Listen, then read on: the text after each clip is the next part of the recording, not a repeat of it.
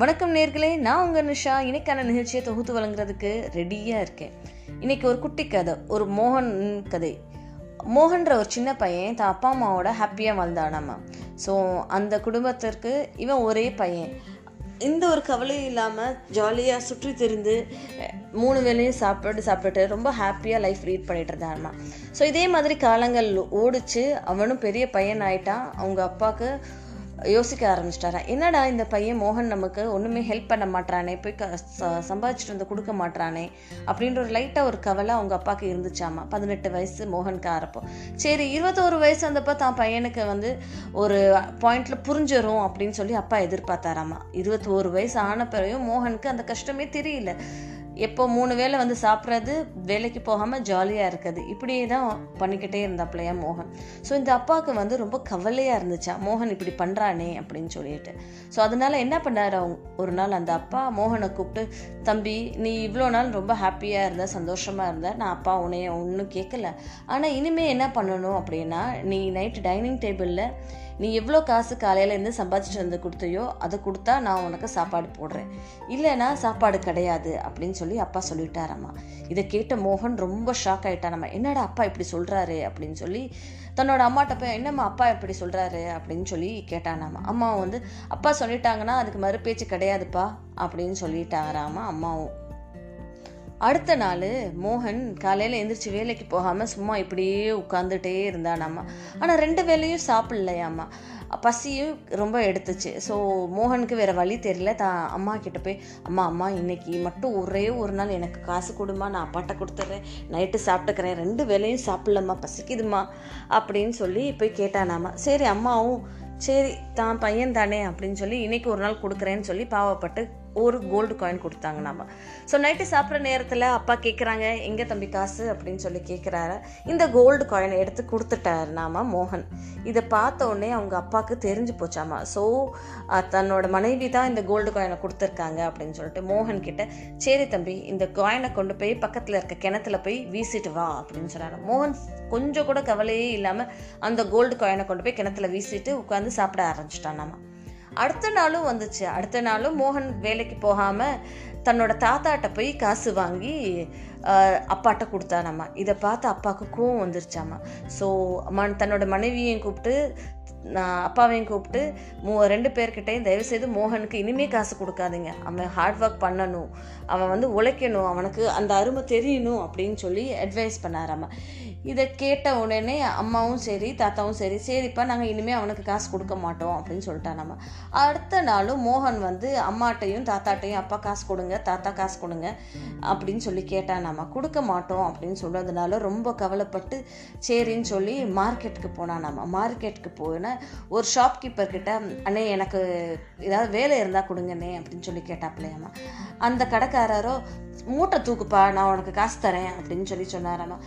மோகன் கொஞ்சம் யோசிச்சா நம்ம சரி வேற வழியே இல்லை. நம்மளால பசி தாங்க முடியாதுன்னு சொல்லி மூட்டை தூக்குனானம்மா மூட்டை தூக்கிட்டு ரொம்ப கஷ்டப்பட்டு வேர்க்க விறுவிறுக்கு மூட்டையை தூக்கி கொண்டு போய் இன்னொரு இடத்துல போய் சேர்த்துட்டு அவர்கிட்ட இருந்து கடைக்காரன்ட்டு இருந்து மூணு சில்வர் காயின்ஸ் வாங்கினா வாங்கினானாமா சில்வர் காயின்ஸ் வாங்கிட்டு வந்தோடனே நைட்டு போய் அப்பா கிட்ட குடு குடு குடுன்னு ஃபாஸ்ட்டாக ஓடி போய் அப்பா கேட்கறதுக்கு முன்னாடி இந்த மூணு சில்வர் காயின்ஸும் அப்பாட்ட கொடுத்துட்டானாமா அப்பா இங்கே பாருங்க என்ன நான் உழைச்ச காசு அப்படின்னு சொல்லி கொடுத்தா நம்ம இதை பார்த்த உடனே அப்பாவுக்கு ஒரு சந்தோஷம் தாங்க முடியல.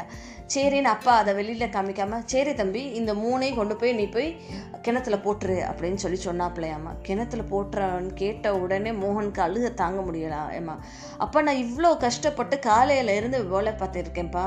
எனக்கு கஷ்டமே இல்லாமல் கொஞ்சமாக போய் இதை போய் வீச முடியாதுப்பா. எனக்கு மனசு வர மாட்டேங்குதுப்பா அப்படின்னு சொன்னாப்லையாம்மா ஸோ அந்த தருணம் மோகன் ரியலைஸ் பண்ணானாமா நம்ம ஒர்க் பண்ணி நம்ம ஹார்ட் ஒர்க் பண்ணி சம்பாதிச்ச காசை நம்மளால் வேஸ்ட் பண்ணக்கூடாது முடியலை அப்படின்னு சொல்லி ரியலைஸ் பண்ணானாமா.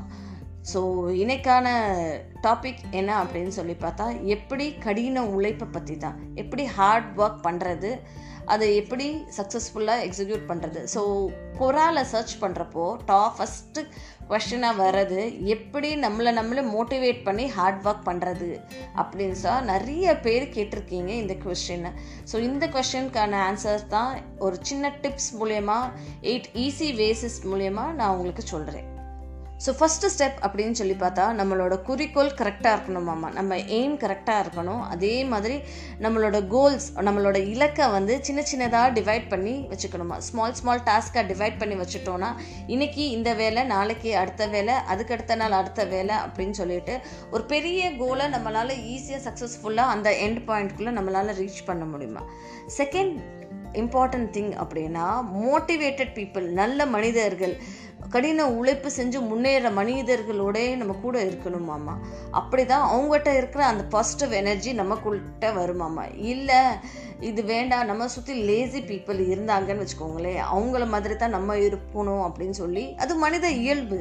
ஸோ அந்த இயல்பு தன்மையில் நம்ம வந்து லேசியாக தான் மாறுவோம் நம்ம நம்மளை சுற்றி ஒரு மோட்டிவேட்டட் பீப்புள் நம்ம வச்சுருந்தோன்னா நம்மளும் அவங்கள மாதிரியே மோட்டிவேட்டடாக இருப்போம் மாமா. நெக்ஸ்ட் இம்பார்ட்டண்ட்டான ஒரு திங் ரிவார்ட் யுவர் செல்ஃப் அப்படின்னா உங்களுக்கு நீங்களே பரிசு பரிசு அளிக்கிறது. ஸோ கஷ்டப்பட்டு உழைக்கிறீங்க. அந்த கஷ்டப்பட்டு உழைச்ச பிறகு கிடைக்கிற லாபத்துலேருந்து உங்களுக்காக ஏதாவது நீங்கள் செஞ்சுக்கோங்க. ஸோ அந்த ஒரு மொ அந்த பொருளையோ இல்லை அந்த ஒரு விஷயத்தையோ நீங்கள் பார்க்குறப்போ உங்களுக்கு ஒரு ஹாப்பினஸ் வரும். ஸோ அந்த ஹாப்பினஸ்ஸை அந்த மொமெண்ட்டுக்கு நீங்கள் லிவ் பண்ணலாம். அடுத்து ரொம்ப முக்கியமான விஷயம் give yourself a break அப்படின்னு சொல்கிறாங்க ஏங்க சண்டே மட்டும் ஹாலிடேயாக வச்சுருக்காங்க? சில நாட்டுகளில் சாட்டர்டே சண்டே ரெண்டு நாளுமே ஹாலிடேயாக வச்சுருக்காங்க. அது ஏன்? வாரத்தில் அஞ்சு நாளும் உழைக்கிறோம். அஞ்சு நாள் உழைச்ச பிறகு சாட்டர்டே சண்டே நம்ம ரெஸ்ட் எடுத்தால் தான் அடுத்த நாள் நம்ம திருப்பி ரெஃப்ரெஷ்டாக இருக்க முடியுமாம்மா ஸோ அதுதான் வெரி இம்பார்ட்டண்ட் உங்களுக்கு நீங்களே கொஞ்சம் சின்ன பிரேக் கொடுத்துக்கோங்க. பிரேக் கொடுத்த பிறகு ஃபிஃப்த்து பாயிண்ட்டு நம்ம எதுக்காக உழைக்கிறோம்? ஏன் இவ்வளோ கஷ்டப்பட்டு உழைக்கிறோம் அப்படின்றது மறந்துடக்கூடாதுங்க. ஸோ இந்த ரெகுலர் சோர்ஸ்னால நம்ம எயிட் டு ஃபைவ் மாதிரி ஒரு முண்டேன் ஜாபை தான் பண்ணிகிட்ருக்கோம் நம்ம எதுக்காக உழைக்கிறோன்னே நிறையா பேருக்கு இங்கே மறந்து போயிடுது ஸோ அல்டிமேட்டாக நம்ம வந்து uh, காசுக்காகவும் சக்ஸஸ்க்காகவும் நம்ம உழைக்கல. நம்மளோட ஃபேமிலி டைம் நம்ம ஃபேமிலி குடும்பம் நல்லா இருக்கணும் அப்படின்றதுக்காக தாங்க உழைக்கிறோம்.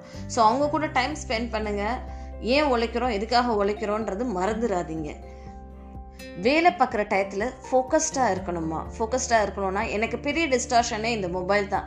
ஸோ நான் மொபைலை எப்போவுமே ஏரோப்ளேன் மோடில் போட்டுட்டு தான் ஒர்க் பண்ணுவேன். இல்லைன்னா தூக்கி இங்கே தான் சைடில் ஓரமாக என் கண்ணுக்கு படாத மாதிரியோ நான் டிஸ்ட்ராக்ட் ஆகாத மாதிரியோ என் மொபைல்லையோ தள்ளி வச்சிருவேன். அதே மாதிரி இமெயில்ஸ் எல்லாம் ஆஃப் பண்ணி வச்சிருவேன். எல்லாமே ஆஃப் பண்ணி வச்சுட்டு இமெயில் பார்க்காத மாதிரி எல்லாமே டிஸ்ட்ராக்ஷன் ஆகிற விஷயங்கள் டிவியை ஒதுக்கி வச்சுட்டு மியூசிக்கை ஒதுக்கி வச்சுட்டு அந்த மாதிரி டிஸ்ட்ராக்ஷன்ஸ் ஆகிற விஷயங்களை நமக்கு நாமே தவிர்த்துட்டோன்னா நல்லா ஃபோக்கஸ்டாக நம்மளால இருக்க முடியுமாம்மா next most important point physical ஹெல்த்தை வந்து ரொம்ப நல்லபடியாக மெயின்டைன் பண்ணிக்கணும். நம்ம ஒழிச்சிக்கிட்டே இருக்கோம் நம்மளோட உடம்ப பார்க்கலன்னா நம்ம சோர்ந்து போயிடுவோம் நம்மளுடைய உடம்பு நம்ம கூட ஒத்துழைக்காது. ஸோ நம்மளோட ஃபிசிக்கல் ஹெல்த் ரொம்ப ரொம்ப முக்கியம். நம்மளோட ஃபிசிக்கல் ஹெல்த்தை ரொம்ப பத்திரமா பாதுகாத்து வைக்கணுமாமா எயித்து பாயிண்ட் என்ன அப்படின்னா இன்னைக்கு காலையில் நாள் ஆரம்பிக்கும் போது எது ரொம்ப முக்கியமான விஷயமோ அந்த முக்கியமான விஷயத்த வந்து டாஸ்க்கை வந்து ப்ரையாரிட்டைஸ் பண்ணி எது இம்பார்ட்டன்ட் டாஸ்க்கோ அந்த டாஸ்க்கை முத முடிச்சிடணுமாம்மா